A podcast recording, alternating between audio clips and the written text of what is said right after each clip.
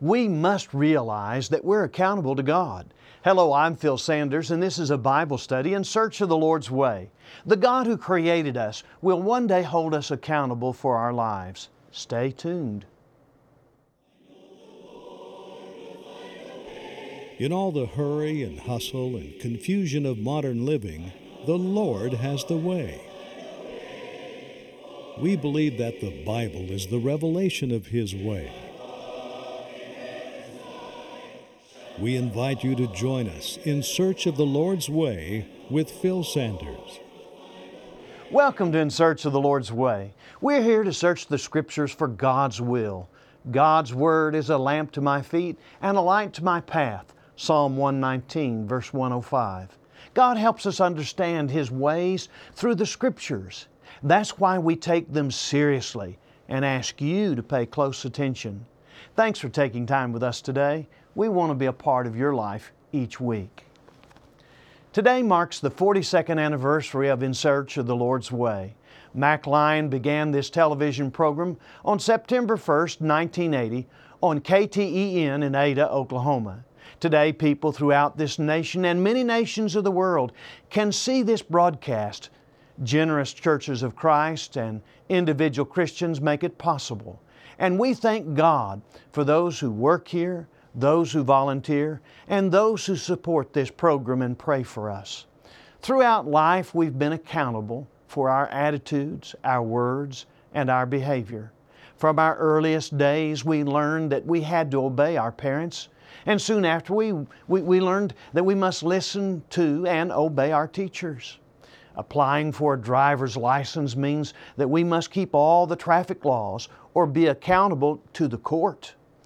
Getting a job means we must pay taxes or face the IRS. The banks expect us to put more money in our checking accounts than we pay out. Yes, we learn accountability from the very beginning.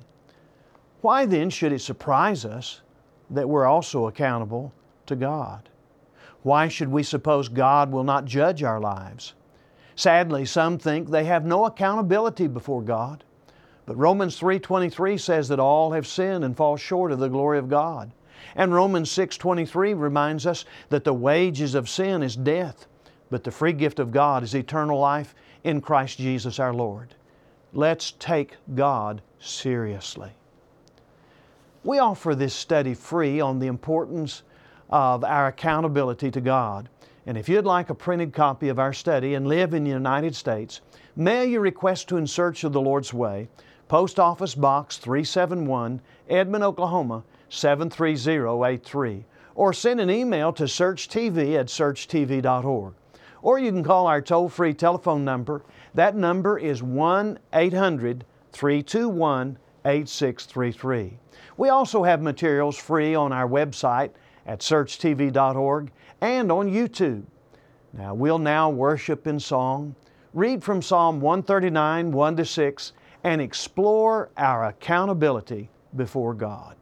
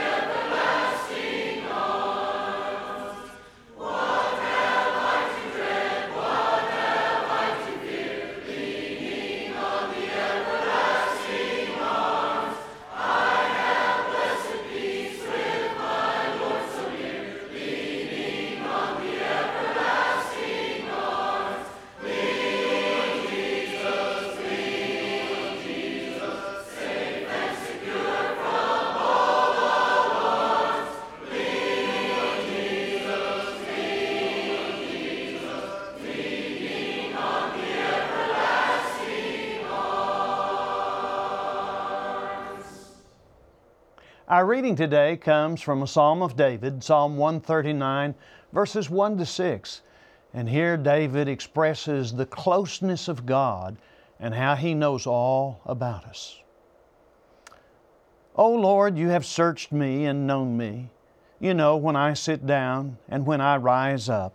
You understand my thoughts from afar. You scrutinize my path and my lying down, and are intimately acquainted with all my ways. Even before there is a word on my tongue, behold, O Lord, you know it all. You have enclosed me behind and before, and laid your hand upon me. Such knowledge is too wonderful for me. It is too high. I cannot attain to it. That's a reading from God's holy word. Let's pray together. Father, we're thankful that you are so close to us to bless us and to help us in times of need. And Father, help us to remember how close you are and to live holy lives and obey your will. In Jesus' name, amen.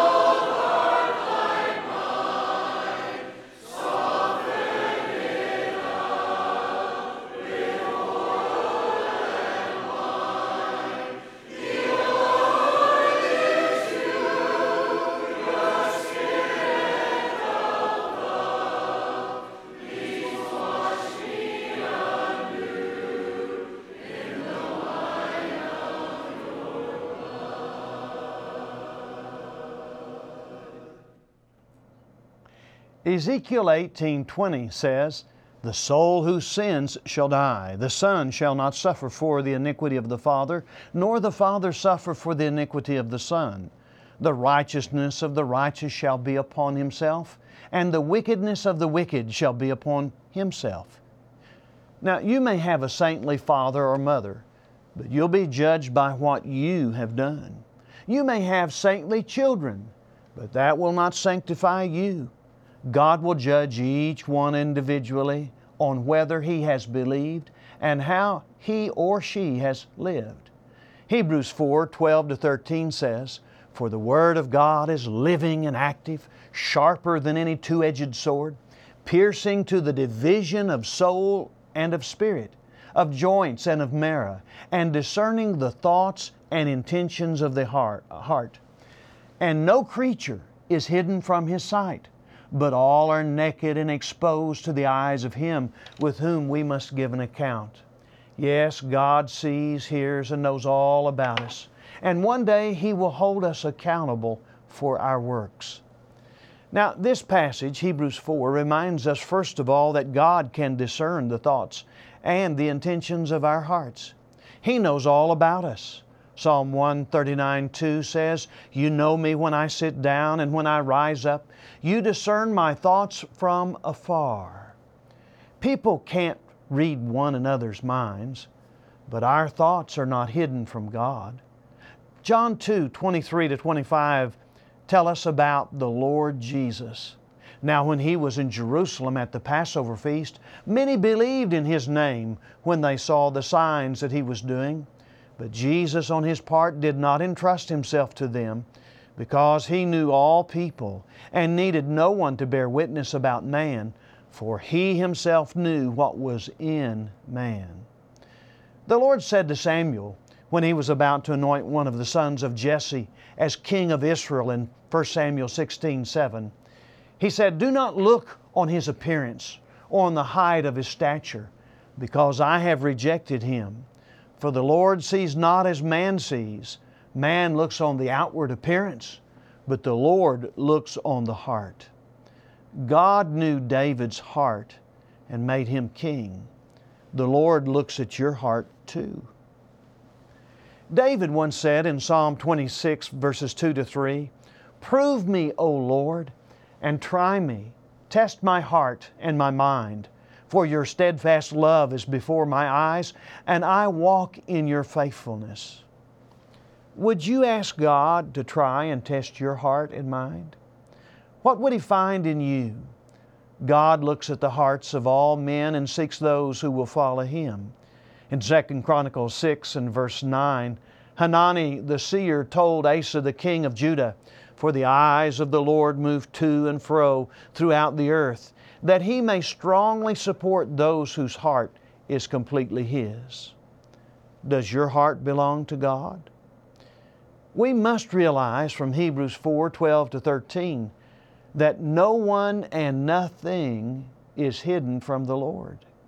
Job 34 21 says, For his eyes are on the ways of a man, and he sees all his steps. Again, Psalm 11, verse 4 says, The Lord is in his holy temple, the Lord's throne is in heaven. His eyes see, his eyelids test the children of man. Proverbs 15:3 says that the eyes of the Lord are in every place, watching the evil and the good. David could say in Psalm 139:11 to 12, If I say, Surely the darkness shall cover me, and the light about me be night, even the darkness is not dark to you. The night is bright as the day, for darkness is as light with you. The Lord Jesus said in Luke 12, 2 to 3, that nothing is covered up that will not be revealed, or hidden that will not be known. Therefore, whatever you've said in the dark shall be heard in the light, and what you have whispered in private rooms shall be proclaimed on the housetops. The Apostle Paul wrote in 1 Corinthians 4, 4 to 5, For I'm not aware of anything against myself, but I'm not thereby acquitted. It is the Lord who judges me. And therefore do not pronounce judgment before the time, before the Lord comes, who will bring to light the things now hidden in darkness and will disclose the purposes of the heart. Then each one will receive his commendation from God. We, we shouldn't imagine that God has no care for us. He wants us to enjoy life, but He wants us to enjoy life in righteousness. I hear people justify their sins by saying, Well, God wants me to be happy. But love for God does not rejoice in unrighteousness. 1 Corinthians 13, verse 6. Rejoicing over sinful behavior never, never pleases God. Solomon wrote in Ecclesiastes 11, 9 to 10, Rejoice, O young man, in your youth and let your heart cheer you in the days of your youth. Walk in the ways of your heart and in the sight of your eyes. But know that for all these things God will bring you into judgment. And so remove vexation from your heart and put away pain from your body, for youth and the dawn of life are vanity. Later, Solomon reminds us in Ecclesiastes 12 13 to 14 that the end of the matter here it is, all has been heard.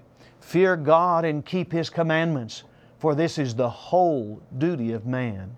For God will bring every deed into judgment with every secret thing, whether good or evil. Third, from Hebrews 4 12 to 13, we understand that we must give an account of ourselves to the Lord Himself. God wants us to be honest about our lives and the intentions of our hearts.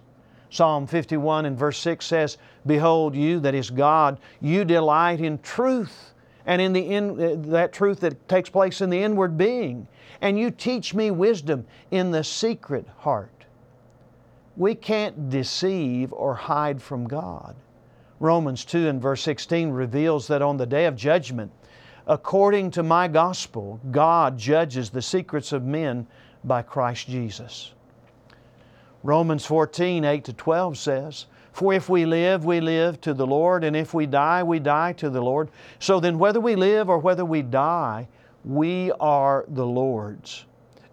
For to this end Christ died and lived again, that He might be Lord both of the dead and of the living.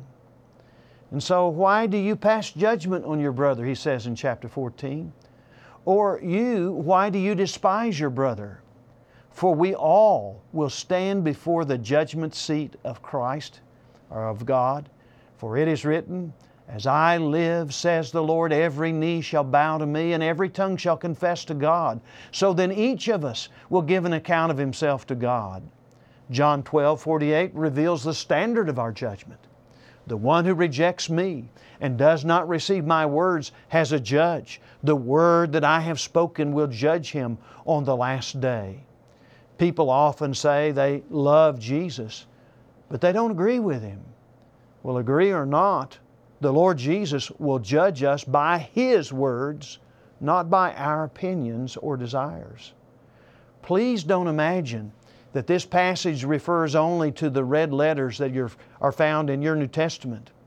Now, whether you read the four gospel accounts, Acts, the epistles, or the book of Revelation, every word of the New Testament is from the Lord.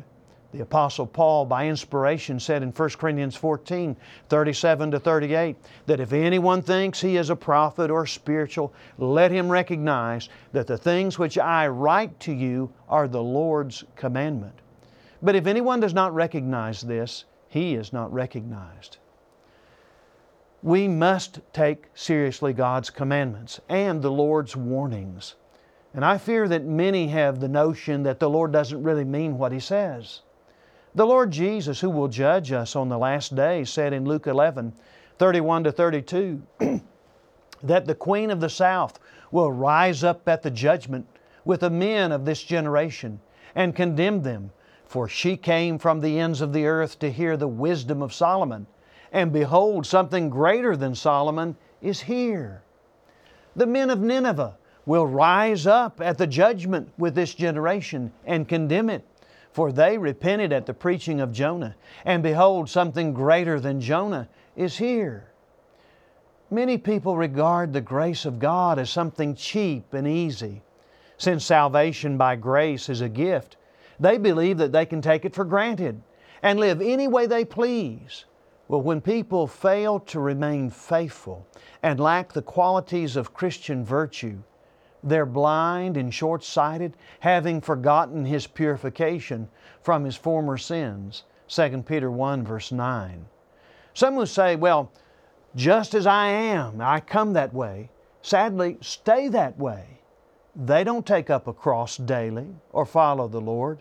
Instead, they continue living just like they did, and those who don't even know God. 1 Corinthians 10 reminds us of the Israelites as they were coming out of the land of Egypt on the way to the promised land.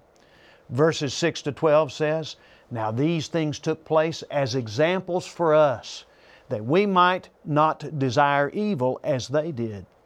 Do not be idolaters as some of them were. As it is written, the people sat down to eat and drank and rose up to play. We must not indulge in sexual immorality as some of them did and 23,000 fell in a single day. We must not put Christ to the test, as some of them did, and were destroyed by serpents, nor grumble, as some of them did, and were destroyed by the destroyer. Now, these things happened to them as an example, but they were written down for our instruction, on whom the end of the ages has come. Therefore, let anyone who thinks he stands take heed lest he fall. We too can fall into the ways of sin and lose our souls. Peter knew what could happen when people fall back into sin. 2 Peter 2 20 to 22 says, For if after they have escaped the defilements of the world by the knowledge of the Lord and Savior Jesus Christ, that is, they became Christians, and they are again entangled in them, and are overcome. He says the last state has become worse for them than the first. For it would be better for them not to have known the way of righteousness than having known it to turn away from the holy commandment handed on to them. It has happened to them according to the true proverb a dog returns to its own vomit, and a sow after washing returns to wallowing in the mire. Yes, a Christian who turns to his old sinful ways is in a worse condition than he was before he became a Christian. Now, this matters, my friend. You may have gone back into sin. You may once have been faithful to the Lord, attending worship every Lord's Day, but have stopped attending in more recent days. You may have decided to leave the church altogether.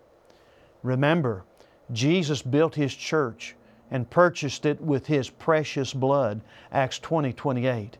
And when you quit being part of the Lord's church, you quit the Lord's will for your life.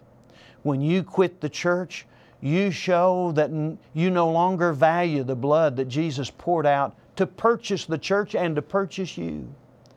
The Lord God said to Israel in Ezekiel 18 30 to 32, Therefore I will judge you, O house of Israel, every one according to his ways, declares the Lord God.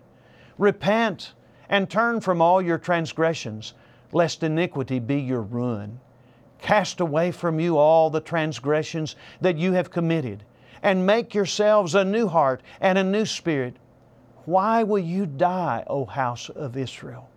For I have no pleasure in the death of anyone, declares the Lord God. So turn, that is, repent, and live. Now, what God said then to Israel, He's saying to you and me today. Turn back from worldly ways. Turn back to the Lord. Let's pray. Father, we are grateful for your love. We're grateful for your grace. We're thankful for all the goodness that you give to us through our Lord Jesus Christ and through the blood that He shed. And Father, help us to live in such a way that we honor your name and glorify you. Help us to love you and to be obedient to your will every day of our lives. In Jesus' name, amen.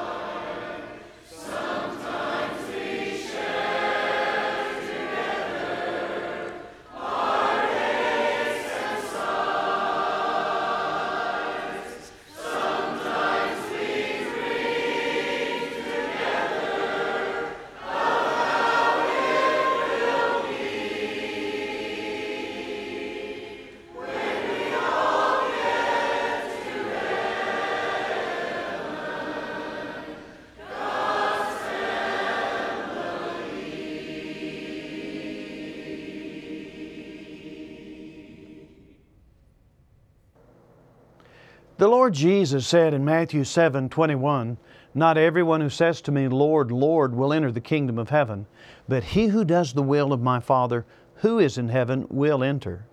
Hebrews 5 8 9 reminds us that although he, that is Jesus, was a son, he learned obedience from the things which he suffered, and having been made perfect, he became to all those who obey him the source of eternal salvation.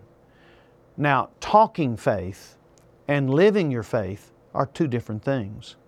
While we can't earn our salvation by meritorious works, God does expect us to have an obedient faith. Paul realized that the grace and apostleship he received from the Lord Jesus Christ led him to bring about the obedience of the faith. Romans 1, verse 5. Now, God expects us to have a change of heart that leads to a change in our behavior. Paul told the, ta- the pagan philosophers in Acts 17 30 to 31, Therefore, having overlooked the times of ignorance, God is now declaring to men that all people everywhere should repent because He has fixed a day in which He will judge the world in righteousness through a man whom He has appointed, having furnished proof to all men by raising Him from the dead. Now, repentance is not optional for anyone who fixes their hope in Christ. The Lord will judge us on whether we have repented. You can become a Christian by being united with Christ. So put your faith in Him as the Son of God, repent of your sins, confess Him before others, and be baptized into Christ. Now, baptism is when those outside of Christ are united and come into Christ to be forgiven of their sins and to be blessed and to become children of God. The Lord washes away our sins whenever we're baptized. Acts 22, verse 16. And the Lord uh, unites us with Christ when we're baptized. Romans chapter 6, verses 4 to 5. And that's why we need to be baptized. Why not come to the Lord today? Now, we hope that today's study about our accountability to God has stirred you to be prepared to meet God. Now, if you live in the United States and you want a free printed copy of this message, mail your request to In Search of the Lord's Way, Post Office Box 371, Edmond, Oklahoma 73083, or send an email to searchtv at searchtv.org. Or you can call the search office toll free at 1 800 321 8633. There's also a schedule of our programs and a map with the location of churches in your area at searchtv.org. You can watch Search anytime on YouTube. Subscribe to our channel, Search TV Ministry, and be sure to like the programs you watch. This helps us spread the program. Now, we also offer free Bible correspondence courses. If you get a hold of us, don't worry, we're not here asking for money. We're to he- here to help you draw close to God. So focus your heart on God. Worship at church. Everybody needs a church family, and there's probably a church of Christ near you. Well, as always, we say to you, God bless you, and we love you from all of us at In Search of the Lord's Way.